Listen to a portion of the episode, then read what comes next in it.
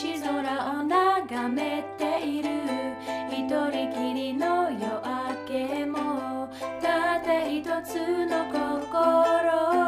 悲しみに暮れないで君のため息なぬて春風に変えてやる。日の当たる坂道を自転車で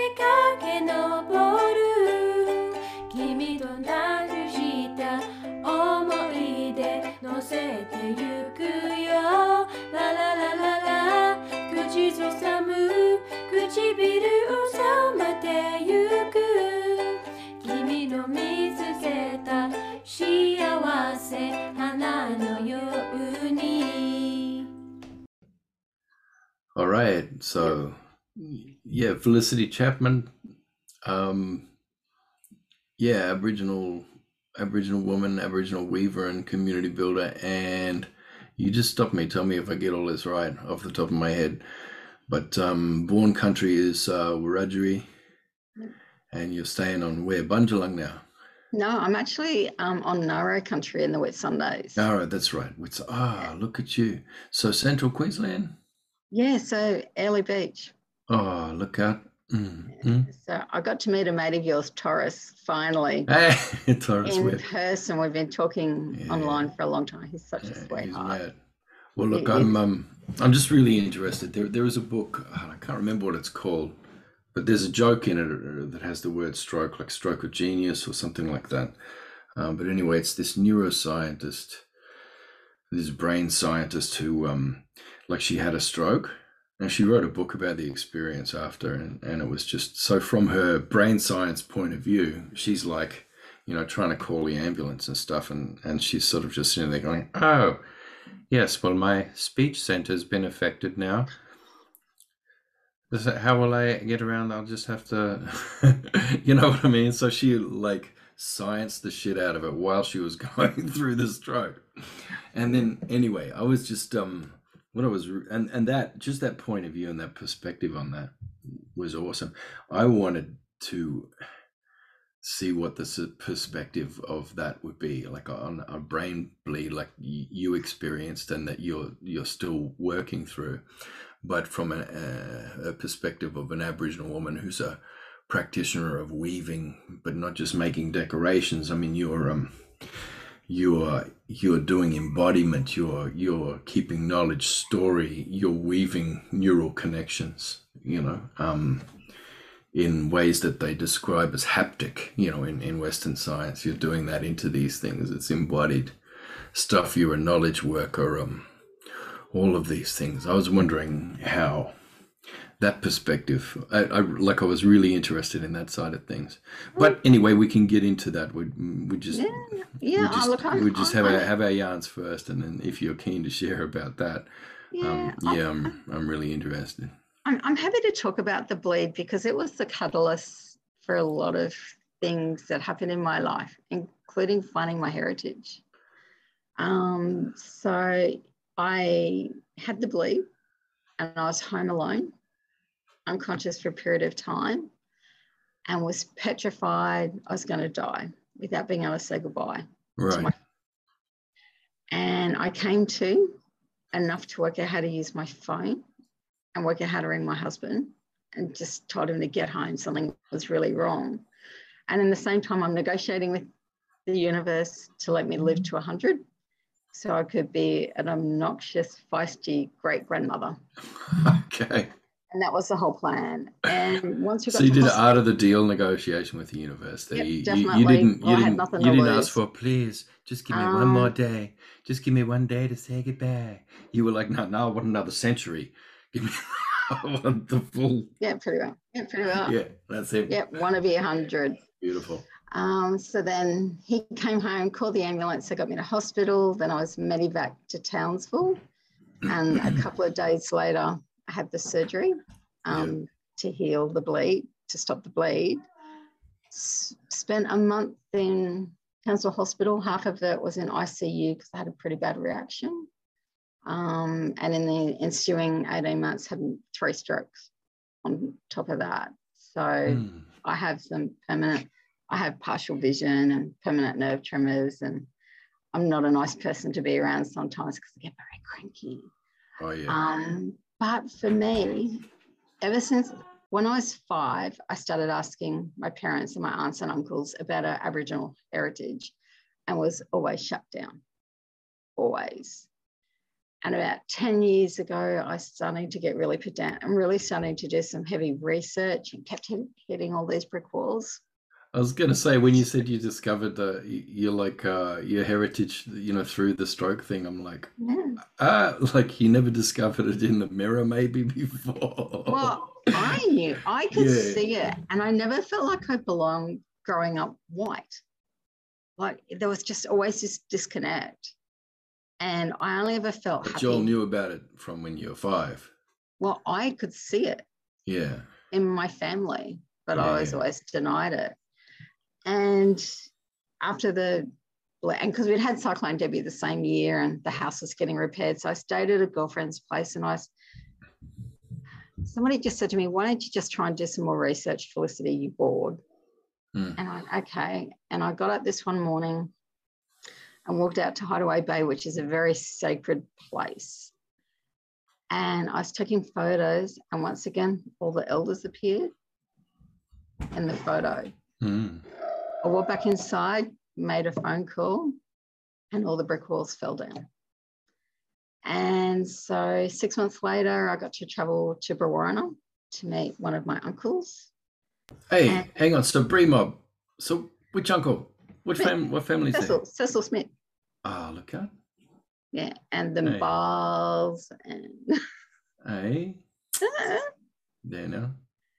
So and then we discovered that my grandfather was known as the missing branch of the family tree. Mm. So for some reason he'd stepped away from all his siblings and his parents, and he took more after his Irish father. So he was very tall and fairer, still had features, but it was a lot. And because he died when my mum was 14, I think I don't know, but I assumed it was just to keep his family safe. Yeah. So that they had a better option. So my mum always thought that she had one auntie, Mm. according to her father. Um, she, he was one of 13 kids. So the family's huge. There's just mob everywhere, and I'm still discovering them.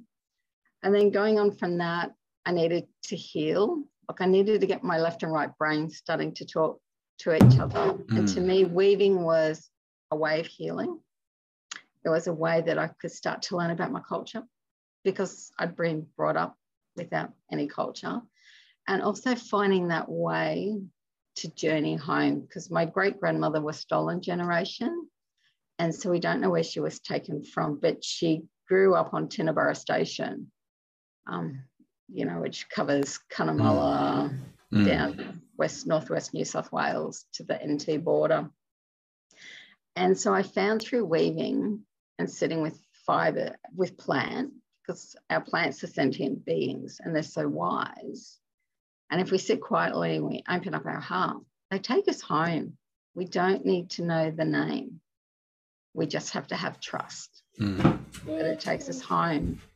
And that's why I get really excited about being able to help our youth and other descendants of stolen generation to connect because we just feel so like, like you just don't know where you fit in the Mm. world.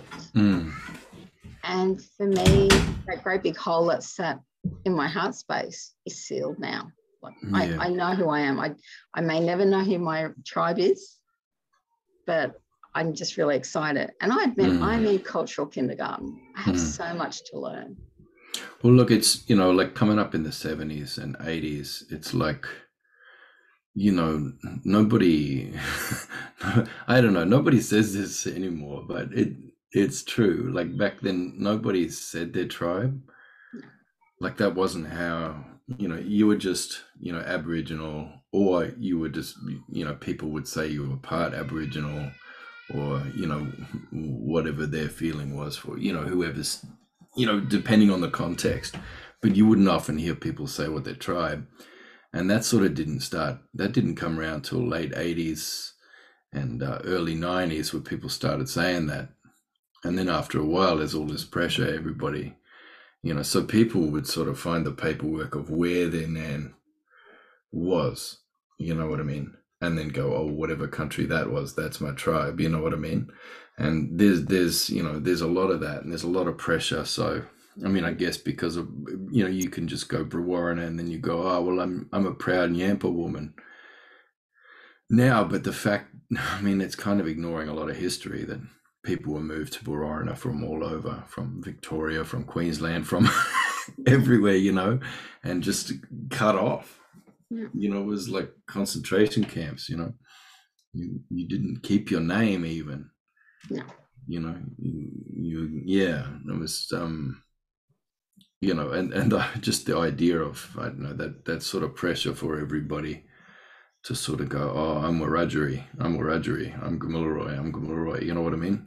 Yeah. Um, you know, based on you know uh, some bit of scrap of paper they've found suggesting that their their nana was was in this place at that time or access such and such a service. Oh, who's crying? Uh, that's this little blondie boy. Yeah, we just uh we don't know what's happened to our uh, this babysitter. Supposed to be here and she just didn't show up. so anyway, we just press on. You can pick him up. Yeah, I'm picking him up. Oh, hello. Yeah. No, don't want to look. No, No. he's he's stubborn. He's stubborn like me. yeah, so it's um, you know, I, I think it's really important work. Yeah, what you're doing there, it's it's it's a very hard place for a lot of people to be in, and there's a lot of um, you know, there is a lot of violence, quite different kind of violence that that um that comes their way. People in that position. Really? Sure. Hello. well, th- so this little fella here who's crying, well, his name's Diver. Yeah. You know, and um, you know, so he's named after his mum's uh, great grandfather. Yeah. And n- nobody knows where he was from because when he was captured out in the bush, Yeah. you know, he only had a bush name, not an English name, so he was just rounded up as a small child, and he tried to escape by diving into the Mitchell River. So they recorded his name as Diver Mitchell. That's amazing. Yeah, so he's you know, so he's got ancestry from up around Pormpuraaw, um, there, and um, and you'll never know where or who or how. Yeah. You know, um, yeah, that's so that's that part of it. You know, and that's um, you know, it's, it's that's what a lot of people sort of live with. Um, Did you yeah.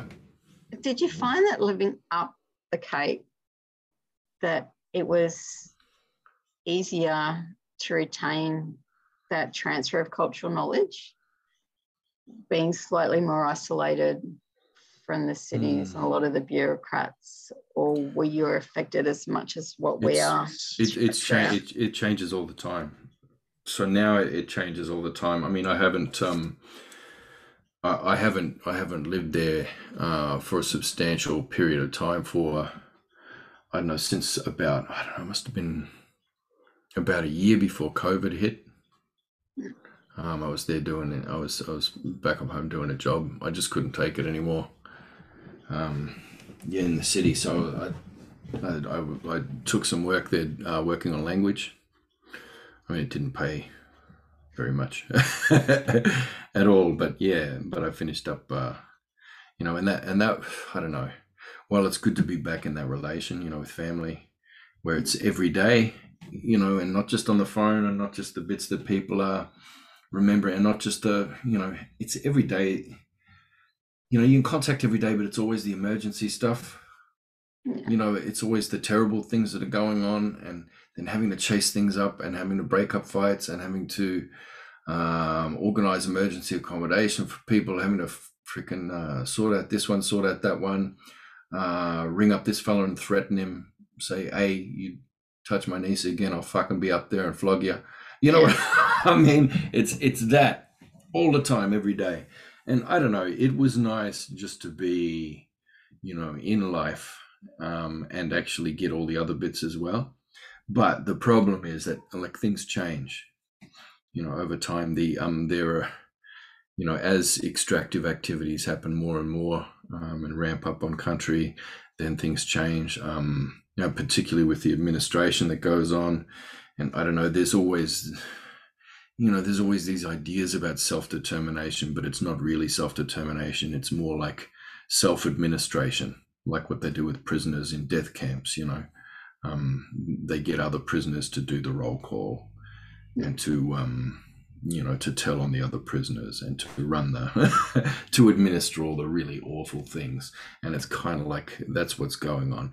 And it's kind of like uh, oh my goodness you have to check in that many times a week you know just in order to remain in the system and keep getting you know a subsistence work for the dole wage for your job Yeah.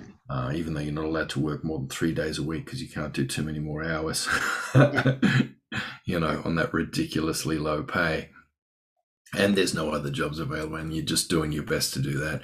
And, you know, so you can't really go out too far on country because you've got to be checking in all the time at the office. You know what I mean? And you've got to be checking in for this and that. Otherwise, you get your payment cut and all that sort of thing. So there, I mean, I, I see life getting, um, constrained further and further and further, and I see nothing happening mm, that isn't outside of a program now or a you know, well, you, if you're lucky enough to have your own place that's within a half day's journey, you can get away for a day over the weekend or Yeah. you know stay out for a couple of nights, camp, fish, and everything, and and you know it is good to get back and keep doing that whenever I get the chance Yeah. but you know the fact is that in the middle of all that really horrible oppressive stuff then you know that pressure doesn't make diamonds. That that pressure makes a lot of family violence a lot of big rifts a lot of terrible things going on. And it's stuff i have to deal with every week. Um now that there's just you know awful things going on and that's just that's all i'm that's all i do now that's what family stuff is. I, I, I can't remember last time I, you know, um, ate dugong that wasn't at a, a funeral. Yeah. You know, and that's and my- that's my favorite meat. And now all I just associate that smell, that taste with with with death. Now, you know, it, it's just mourning, mourning, mourning, grieving. Uh, like I last, you know, I don't know, last freaking nearly ten years now, eight years you know, I haven't had a holiday that didn't get that wasn't a, a funeral. Yeah. You know, I use up all my annual leave for funerals for you know dealing with emergencies, family emergencies, stuff like that. And I, I can't remember the last time I had a break. Yeah. My break this year was was um was racing up and, and finding someone who who'd been injured and lost. Um, that that was my break, and then trying to sort out how to make sure she wasn't going to get injured again. Uh, trying to sort out stuff with well because she'd you know well that had happened then that, that that was a parole violation and then trying to sort all that out and and you know basically just all of that kind of thing. And that's what you do. Um so yeah a long long long way of, of sort of saying well you know the further you get from the um you know the metro center doesn't necessarily you know put you in the quiet space for reconnecting with culture. It's just Yeah. you just do what you do what you do to survive and can do to survive and you hold the memory as long as you can and, and you make sure you're always in that process of transmission and passing it on for next generation as much as you can. Um, just on the off chance that one day it'll be useful again Yeah. and that you know everything's not going to die and you know we're not all going to end up uh, you know in a pod hooked up to a virtual reality machine and and everything and everywhere will be dead Yeah. so yeah so just on the off chance that that is that and i, I do keep that going Yeah, no. So, so what do you do to look after yourself? What do you do to remain strong when you're carrying so much weight your family? so yeah look you you're asking me questions. Ah but i wanted to find out about what you're doing. All right well, fair enough. Um yeah we gotta we gotta share i guess. Um what do i do? Uh just just nothing. I'm, I'm not doing very well. Yeah i'm kind of uh falling to bits here. Yeah Yeah. but but you know what? Every i mean i'm just about to see another christmas now and i don't know every year when i start back at work and everyone's like hey it's so refresh you know when you work at a university and people and they've been to fiji and they've i don't know some people they just take three weeks off and buy like 500 bucks worth of weed and Hmm. just just zonk out and watch netflix and they come back all refreshed from that and i don't know i, I don't i don't even know I, I don't even know how i would look after myself if i had time to at the moment. You know because that that little fella there he's he's got asd and um he's Yeah. a freaking handful. And you know and we're both working full time and you know now that i've had i mean i've just had to call uh, my partner out from you know she's got work that urgent work that she needs to do. So i've had to call her out to to grab him. Yeah. and um you know and so i got paid for that after too you know it's like it's it's 20 hour days and it's just Yeah. um, it's just constant exhaustion and and despair and um and just horror but we're, we're pushing through because we've got two more years on our sentence uh, stuck in the city here and um yeah and, th- and then we're, we're just bloody we're just going back up home Yeah. not that that's going to be any easier you know but we both missed that many funerals me and her in the last two years from being on lockdown and even now that i say oh the lockdown's over it's like well no it's not you can't just travel across borders and these things shift and you know i could go up and then i can't get back Yeah. Yeah. I'm I, I'm stuck in a much. motel for two weeks and then that I got to pay for, and then who the hell can afford that? It's um, it's full on. Yeah. Yeah. And, and you've got to do what's right for you. Yeah, Um, that, that's the one thing that having the bleed was a really big wake up call for me. Mm, Is as much as I love supporting my family and my community, regardless of what community it looks like, mm. if I don't look after me, I'm no use to anyone else. And sometimes so it, it, you means you sometimes you've actually got to be really selfish. You Mm, have to make those really hard decisions, not be available for everyone, mm, and then just take the time for you. And if it means getting medical support or counseling support, it's really important. And if it means going bush somewhere close to where you live for a week and switching your all your technology off so you can just decompress. Um, Mhm. You have to do it for you. I don't know. For me, that it's a bit. That's a bit. Just a bit like getting drunk.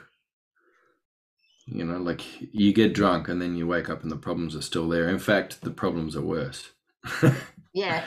Well, this is you know what I mean? And for me, if I go away for a week, or if I go away even overnight, when I come back, my problems are worse. Okay. and it's like you know yeah um because I, I wasn't there to manage them and things have gone things have gone bad and and then and then, then it's a month to fix that it's um you know i find i just find, i find it's really hard and there, there's no there's no way to i don't know there's no way to stop all this kind of dependency i don't know that people have on me know, and unless I just die or something, because it's just like um, it, it's it doesn't stop. it's twenty four seven, and I can't and I can't run away from it without making things worse and without making extra work for myself. Like I, it just means I've got a really hard couple of months if I if I um take that much time. So, what what gives you joy in its most simplistic level? What is something that's really simple that that gives you joy? I, I don't remember. Um, but I do I do like I just like to have a laugh just in I don't know in the middle of all the you know the hard stuff all the time. I, I do like to have a laugh, which I'm not doing in this yarn. Yeah, you know, this is like one of the usually most yarns I'll, I'll say something terrible and have a good laugh about it. Yeah, look, and that's so even comedic comedy. Plug in the headphones and Yeah. give yourself that half an hour Yeah, I got every that, single day. that tragic optimism thing. I just like to uh, have a good laugh. Yeah, About what's going on usually. Yeah, Yeah, whatever works for you. yeah, yeah.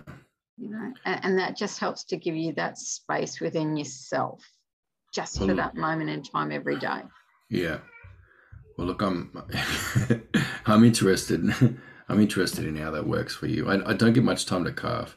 all the things that I'm see I'm writing the this next book now, and so but what's taking so long is all the carvings, Yeah. you know. And there's one of them I, I might only get two minutes working on it, and then I've got to drop it Yeah. and come back in, and it's like, hey, fucking carving again, like you know, there's too much to do. You know, who's gonna sweep this floor now? And and freaking, there's meetings on, and all these terrible things going on, like all at the same time. Um, yeah, and this one calling, and that one calling, and then we haven't made this appointment. And, uh, I haven't paid the rego, and it's there's um everything's fused together: life maintenance, tasks, and um and family life and work and everything is just is just one big long administrative um, task. Yeah. at the moment. So you know and, and sometimes i carve for only two minutes. Sometimes i get 20 minutes. Yeah. um you know and it's not really long enough to get into that space. But that's that's where i really wanted to um you know find out from you um how you how, how you're managing that because I, I, I do have some sisters who, who are weavers and who do that that business of uh, weaving knowledge and story, you know, into these things, and, and they'll give me. I've got a few things from sisters where they've got, hey, this is the story for that, you know, Yeah. um, second law of thermodynamics, or you know, this is that story for that, uh, you know, for that thing that the old fellow was telling us about, or this is a story for stingray, or you know what I mean um, and I'll keep those things. That's really interesting because for me, I don't know the stories. And I Mm. think for me, I feel a bit, I, I still have those days where I feel lost. Well, like I said, because I don't know what my stories are. But- so the sec there's the story for second law of thermodynamics. It's like, you know, here's that physics story. Yeah. You know, so it can be anything that knowledge that goes in, and and from what I saw of what you were doing, there's there's knowledge going in, but not just knowledge, but you're it's like you're working on this neuroplasticity to find connections and ways around yes. new connections in there and that you're actually embodying this with the work of your hands and that's what i was really sort of excited about Well, it's that's re- yes, and and that is for me, that is huge. Um, I see weaving, and I call it powerful medicine. And I see the ability with weaving to touch so many people's lives, Indigenous, non-Indigenous. Because at the heart of it, I'm a healer. I'm not an artist. I'm a healer and weaving is my healing modality.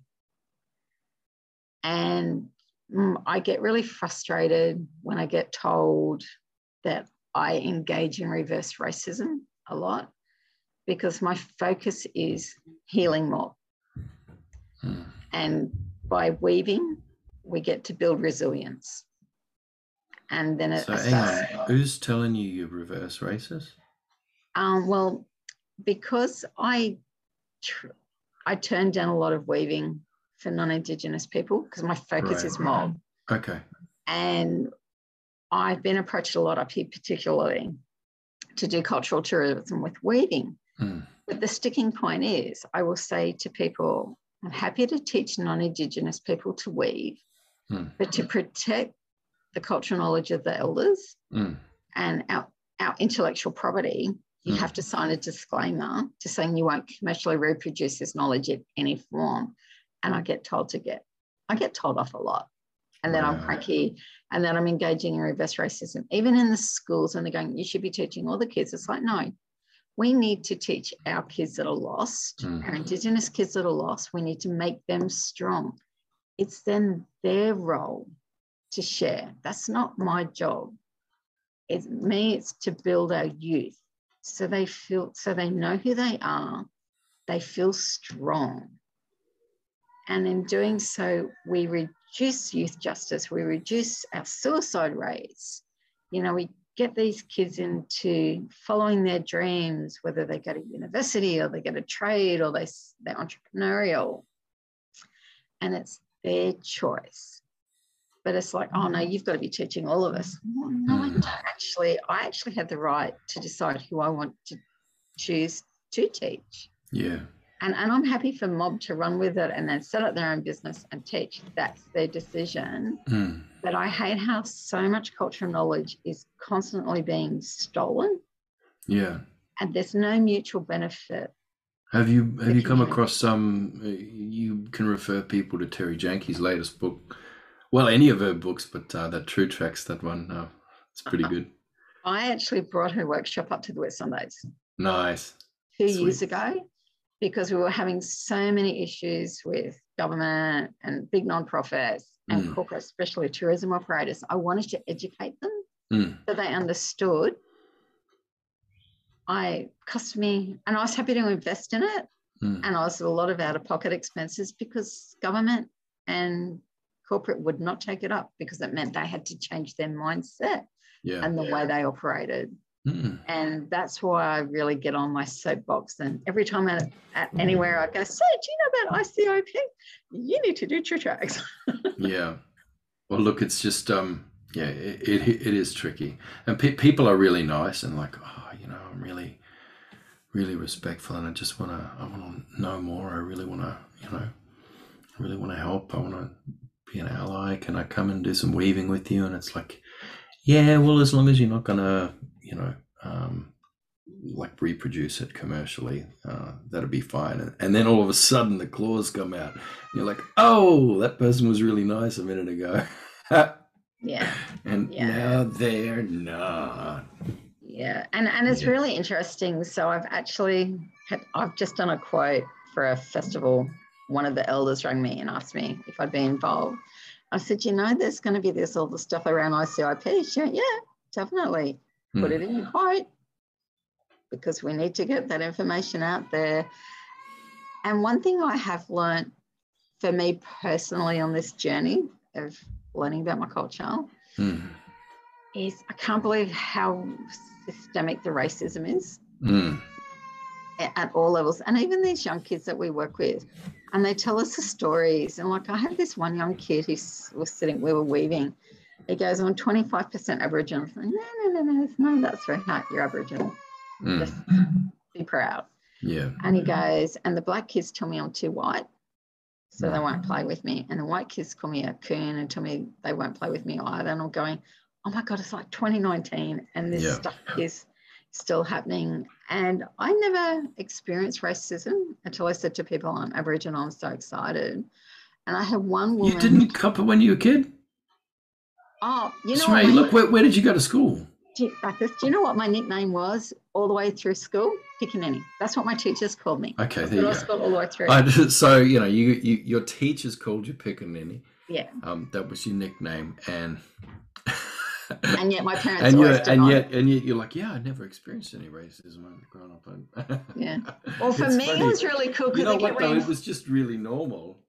You know, like so for me, you know, I went to that many different schools out, um, you know, on that kind of, uh, you know, frontier sort of places in Queensland.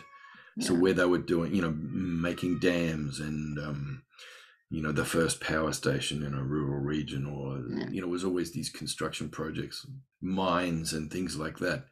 You know, and all the workers were in caravan parks, and so I grew up in dongas, basically. You know, Yeah. those you portable things, and um, yeah, and just you, you know, just being the only kid that doesn't have freckles is enough, you know, to be like, yeah, look, I, I only have one photo surviving my um my childhood that actually came through. Someone sent me that one. Oh wow! But that's so you so look cool. you look how brown how brown that little fella and you can imagine him, you know, Yeah. in, in um Yeah.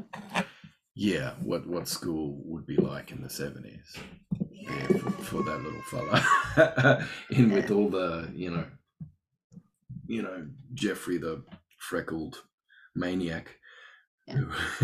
yeah, look, I mean, it, it was man, I, I I remember like, you know, groups of kids like trying to kill me. Like like not just, you know, bash up a bit. Like that, yeah, that happened every day and there's the um oh treeing man there's one place they were doing this thing called they called treeing and then they'd get your leg either side of a tree and like you know, and have two kids on each leg and just sort of ram your business up against the tree like 40 times, etc.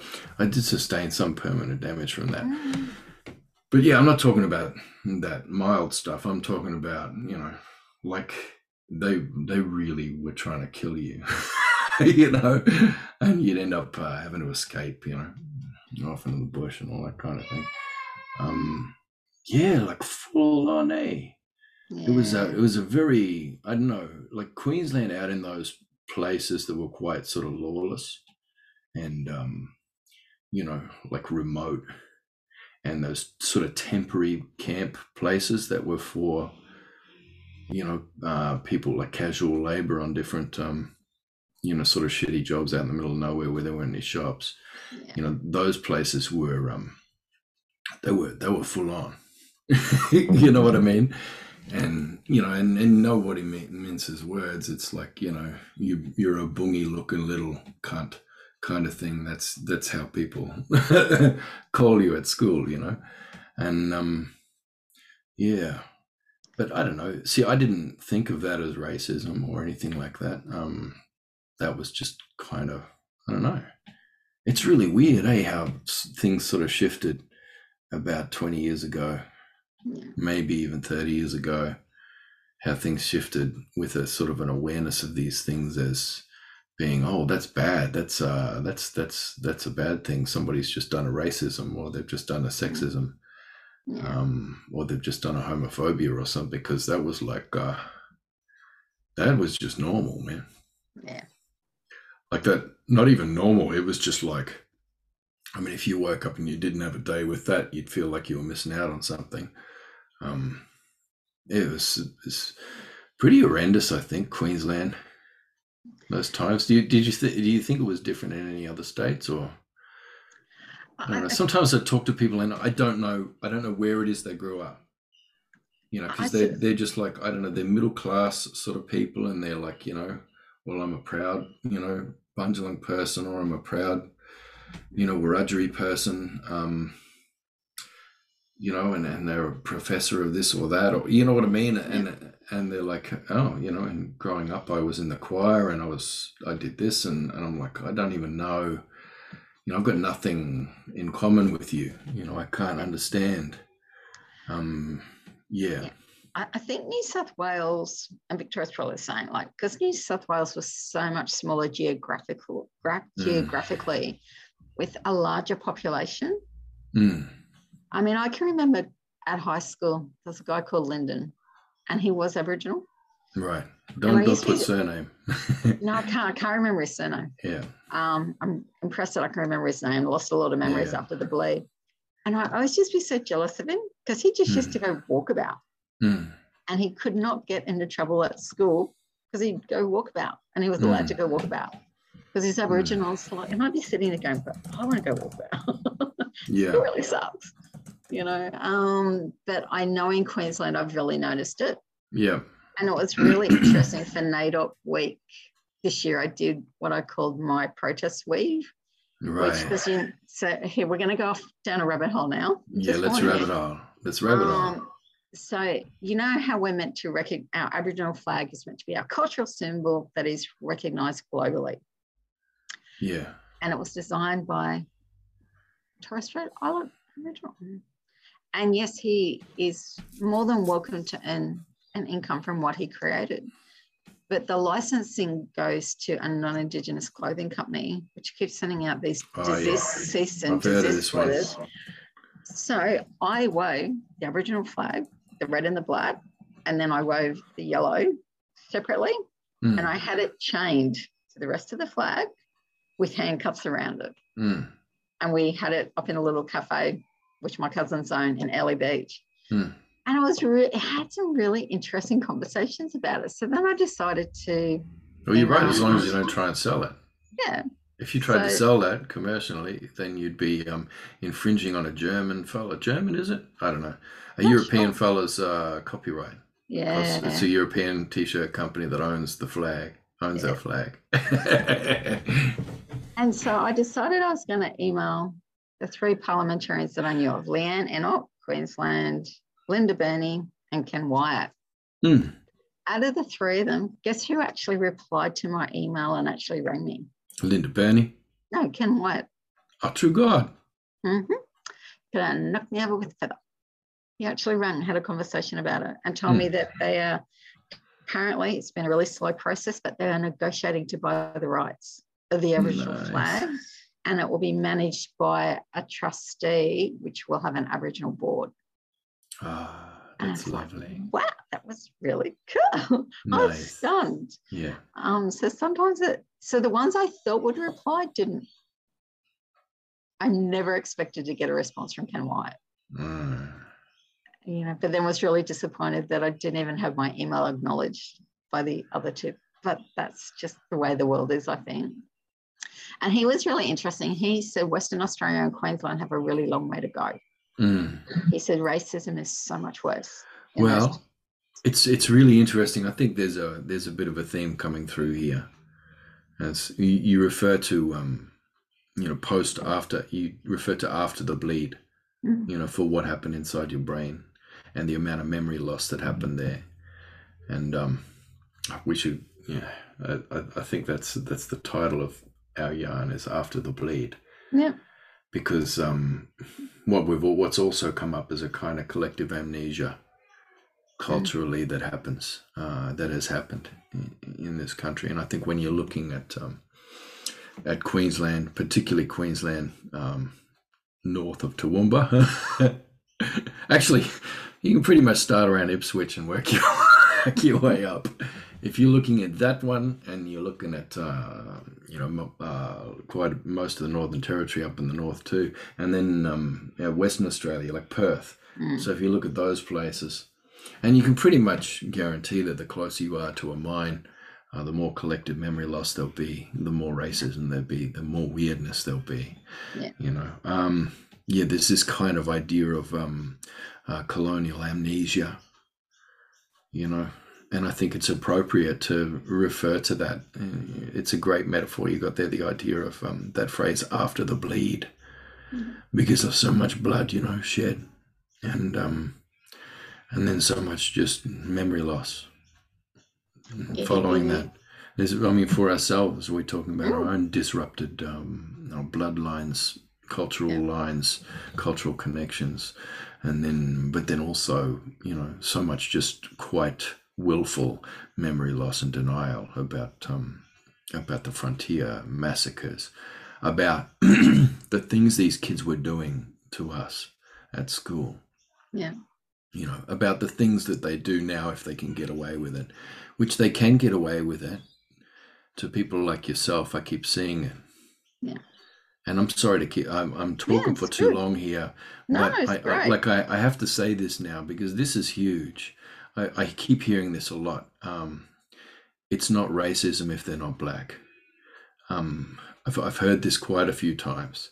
Yeah. And so um, I, I've and I've encountered this quite a bit. People will say the horrendous racist stuff that they're longing to say to the real Aborigines, but they'll say it to um, to me. Yeah. And they go, "Well, you're not really, you know. you're like, you know, I mean, you're only brown person, you know, or whatever." Um, yeah, but there's there's just also that. So you remember um, uh, there was that big hashtag thing. It's too strong, too strong for you, Karen. Hmm. You know, with the Aboriginal flag, and this links back to your weaving flag story. But where those um, sort of racist people in Mildura were pulling down the flag, if you have a listen to that, they'll explain what they're doing as having been permitted by real Aborigines and they they they're quite clear about uh, that these are fair-skinned Aboriginal people flying the flag out the front, and therefore what they're doing is not racist, and that um, that they have friends who are real Aborigines who are, are more than happy for them to be doing this. Yeah. So, and you hear some of those people saying things like, "It's not lateral violence if they're not black." You know, Yeah. as well. So there's there's a fair bit of this. I know that there's a lot of you know, hey, you know, if you're not if you don't have really really black skin, then um, I mean you and I both pretty damn brown.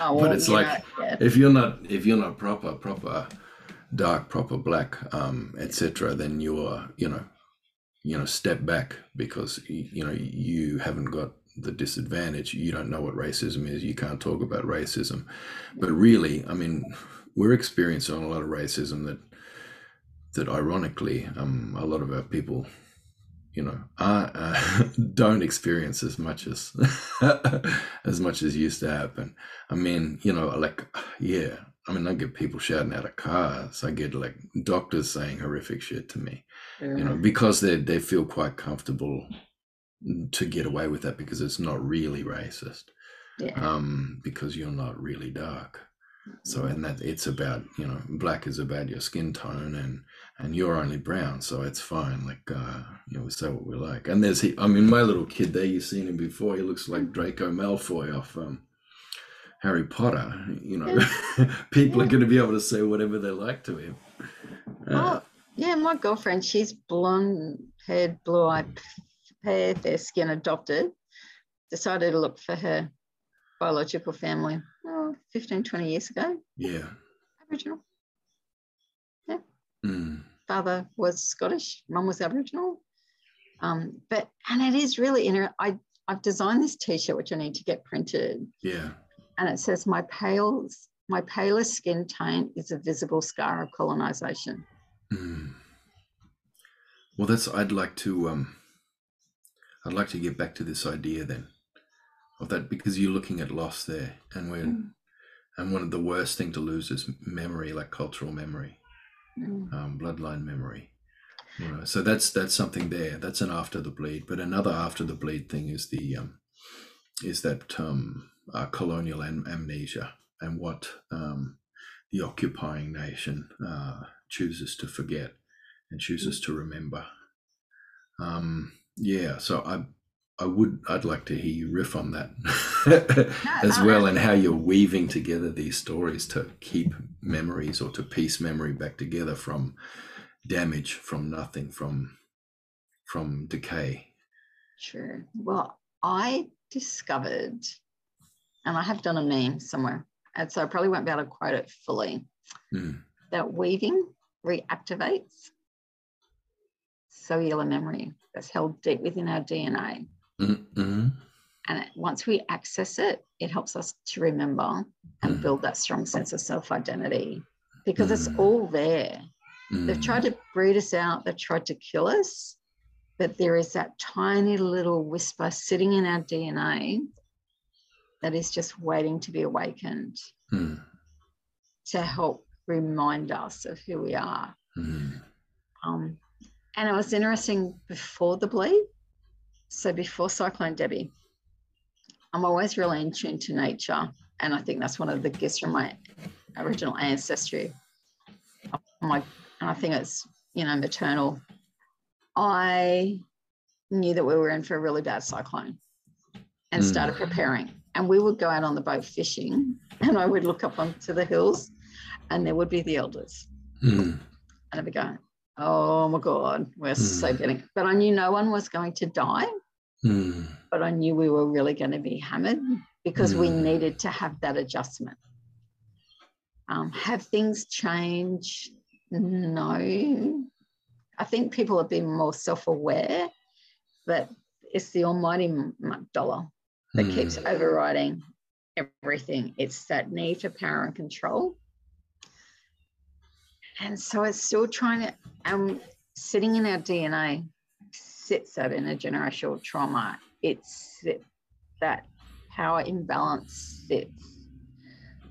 So weaving, which allows you, no matter where you live and what your state of mind is, it gives you that breathing space mm. to hmm. connect at a really deep level. And it's not even a conscious level with country and culture, which actually starts to shift the way you feel about yourself, mm. the way that you feel about community. And it, it's going to sound really strange. It starts to give you that strength to actually make a stand when all you really want to do is hide and feel, mm. and you feel really sick in the gut. Mm. It allows you to be a leader, even if it's only a leader of yourself. Mm. So, an example I found out last week that our local council has made public a document. It's been published with my name on it without my approval. Mm. And I've left it a week because I didn't want to spit vitriol when I write. But I'm actually feeling really uncomfortable with within myself. But I'm sitting down to write to them to ask them to remove that document Mm. from their website. I'm actually demanding a meeting because once again they've shown that they can't be trusted and it stops now. Mm. And even if nothing changes out of the meeting, I've at least stepped up. Mm. And and I don't see myself as a warrior and I don't see myself as a fierce person. But it's just sometimes you get to that point, and sometimes it's lucky being older. Mm. So I've gone through menopause. Since my brain bleed, I don't have a filter. I always used to bite my tongue. I never used to want to rock the boat. Now I just call people on it Mm. and they just get told. And if they don't like it, fine. Um, and I think there's a few more of us that we really need to do it. And we need to be stepping up because our elders are so tired. And my adopted elders are so tired. Um, and they, they need us to help support them Mm. to actually create that wave. Yeah. you know and even just us having this conversation do you know how much healing that we've created that we're just sending out Yeah. Through the universe and so we create those ripples so even though we feel like we're not achieving anything and we're not making a difference we are Well, we picked the picked the scab so far. Let's um, Hmm. yeah, let's make sure that we seal that one up before we go. At least put something on it.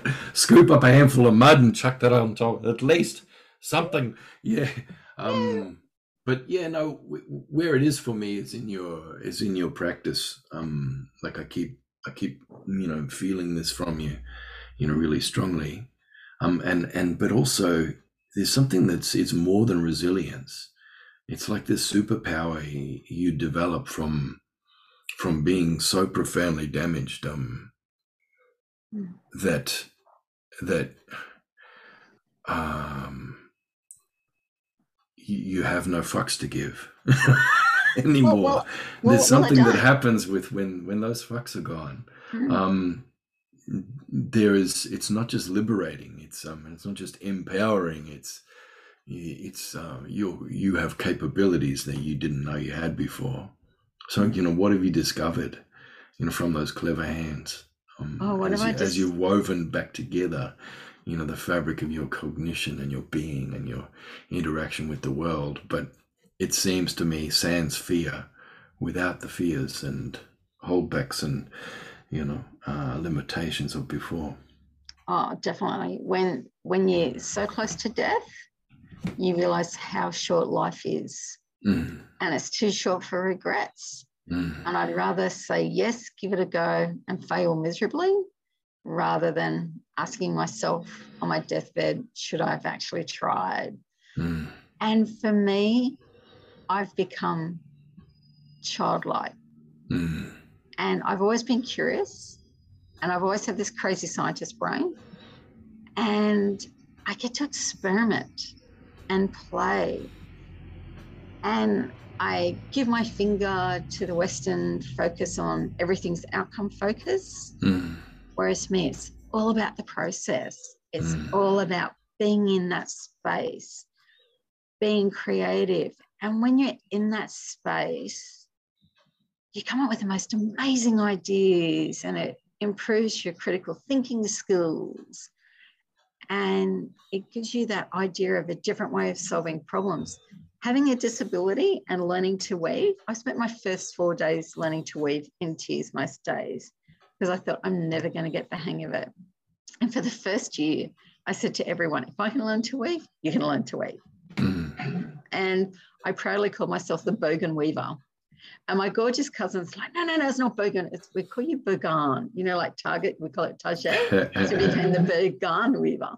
Right. Um, and it's for me, my background, apart from construction and project management, has been natural therapy, but Mm. very much that spiritual healing and listening to the plant. So even though I may not be able to physically heal like I used to, work with other people, I very sneakily incorporate all that beautiful wisdom and plant medicine through my dyes and through using different um, seeds and things like that into the So you were in construction management. So you know exactly that world that I was telling I was talking Yeah. about growing up in before. Yeah, yeah. Yeah. So you've seen the inside of a few dongas yourself. Oh, yeah. Yeah. well, it's, know, uh, And weaving is the answer to everything. No matter what your question is, weaving will always be the answer. mm, You, you want to teach kids that struggle, that have really severe dyslexia or, or they're yeah. falling through the cracks. You want to teach them STEM? Let me teach them weaving. I can cover all your STEM. You know, you want to you want to help Mm, work on social and Mm. emotional well-being. Let me weave with people. Um, mm, because weaving's the answer. mm. know. And and it's like you go Well, you and doing your weave- carving. You weave a yarn too, don't you? I, I I weave yeah, and I weave communities. Yeah. Yeah. Yeah. And and the one thing I learned early on is the most powerful thing about weaving is not the weave itself. It's everything that happens within that space and around that Mm. space Mm, and the connections that we make. And I look at it as I'm going to explain this.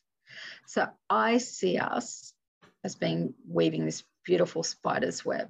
mm, You know, the spider. You know, North American Indian, the spider wove the world into being. mm. And every time we gather and we work together we weave, we strengthen those knots. And then we send out more shoots. So we create bigger, long, more diverse connections. Mm, And that's how we keep the world going. And I get really frustrated with to be recognized as a business, you've got to be scalable up and out. mm. Whereas the little micro nano businesses, we're the ones that actually hold the social fabric Mm, of the world together. We're the ones that are constantly repairing the tears. mm. And we need to celebrate the people, the quiet people that nobody looks at. That's it. Yeah. Well, then, but then, then they wouldn't be quiet anymore if we were celebrating them. Yeah. You, you'd ruin them then. But, we- but we can celebrate um, them quietly. I know. But you know, I'm we, we've got to have yeah. But we've got to Yeah. give the government. The government's just Mm. got to stop going. You only give value if you have employees and you can grow a multi-million dollar business. It's like no, sorry, that's that's not the way it is. Yeah. I did have a um a postgrad student Hmm. um a year or two back uh and she was an elder and she was um you know for her research she wanted to um design her, her own indigenous methodology that was based on weaving Wow. and the the process of uh, process of inquiry and knowledge production that happens uh, in the that women's circle of weaving. Um, yeah, and she did very well. And actually, had an, and another another elder. Uh, so I've I've had about three different elders. Hang on, one, two, three. Yeah, three different elders. Um, you know, who were, you know, I can't call them students because you know I'm a young fella at 50 you know but they were you know these were you know elders who were getting postgrad uh, Mhm. qualifications and doing research and i was supervising them helping them go through and a couple of them were doing weaving methodologies that they put together and um, it was funny. One of them did focus on the weed, weaving and did these big and wove her methodology into a big mat. And that that showed how she was going to how she would do the research how that pro, what that process is but then also the theory behind it. And then but the other one uh, she was working off this one image and it wasn't of the weaving it was of the hands and feet of the women as they sat around in that circle. Because she was like well that's where it is You know, that's where the weaving is. That's where the knowledge is, and it's not in what you're making. It's it's in that it's in the hands and the embodied knowledge, and that that hands there. That's the cognition. That's the thought. That's the thinking. That's the knowledge. It's in those hands and feet of those women, and the feet because you know those feet are carrying them around country. Yeah. You know, it's those feet that make the tracks and and make the pathways you know, as they collect what they need. And then it's those hands that bring it together. But it's in that sociality, it's in that relationality. Yeah. Um, yeah. And it was pretty, it was a pretty good methodology too. It was, um, you know, it wasn't just, I don't know, a token kind of wave to like, oh, well, this is, you know, an Aboriginal thing. And so we're giving it an Aboriginal theme. We're giving it an Aboriginal flavor. We're indigenizing a methodology or something like that. It was, no, it was a really quite rigorous method of inquiry that was built out of the um yeah the intellectual practice of weaving That's really interesting because part of my thing is I it took me two years to actually have a conversation with our regional primary health network because I wanted to apply for some funding to do weaving and that's social and emotional well-being.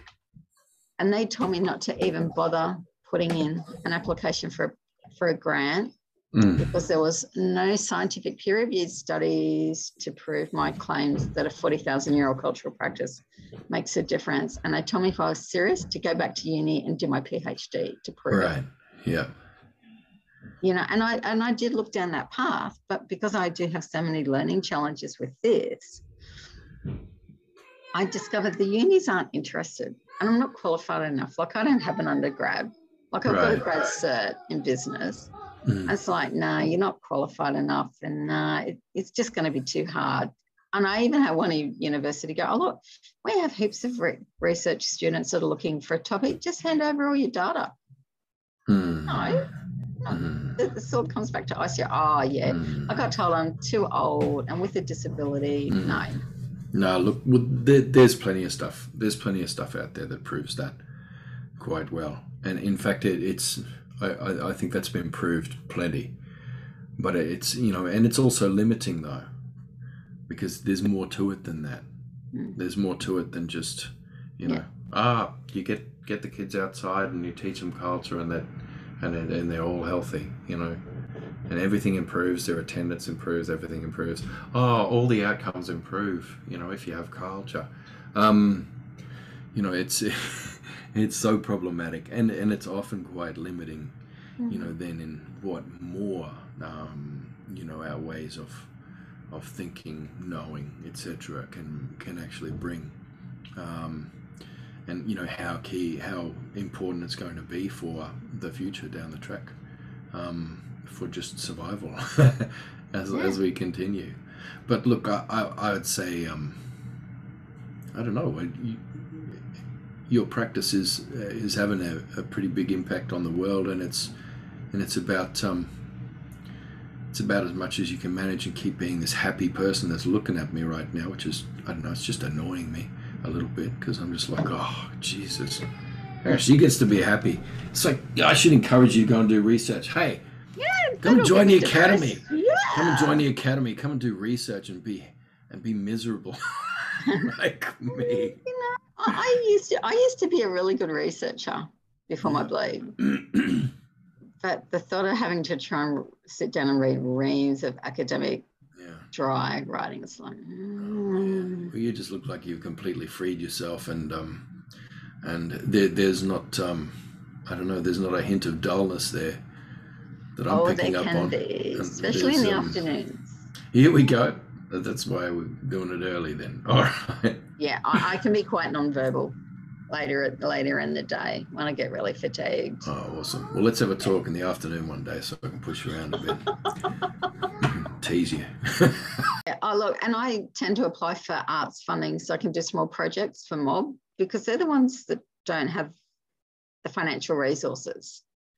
So at least it helps to cover just basic costs so I can actually Yeah. go work with them. And then next That's year. I've, I've applied to do my Cert 3 in cultural art um, through Cairns TAFE.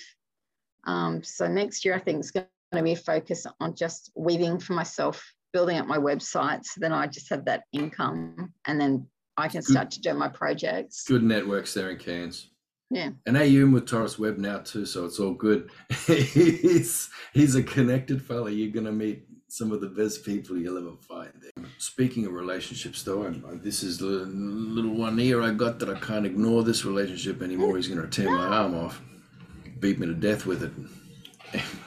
he's like uh, Bam Bam off the Flintstones. Yeah. So anyway, um, this was a really good yarn, and Yeah, thank you. we'll catch up after this. yeah, definitely. And don't be a stranger. I'd love to hear more about what you're doing and Well, yeah, we've gone and bloody shared our horrendous life stories now. So, um, yeah, let's um and, and you got to Yeah. look after yourself. keep Stay strong. Oh yeah, um, yeah, I'll, I'll, I'll look into that.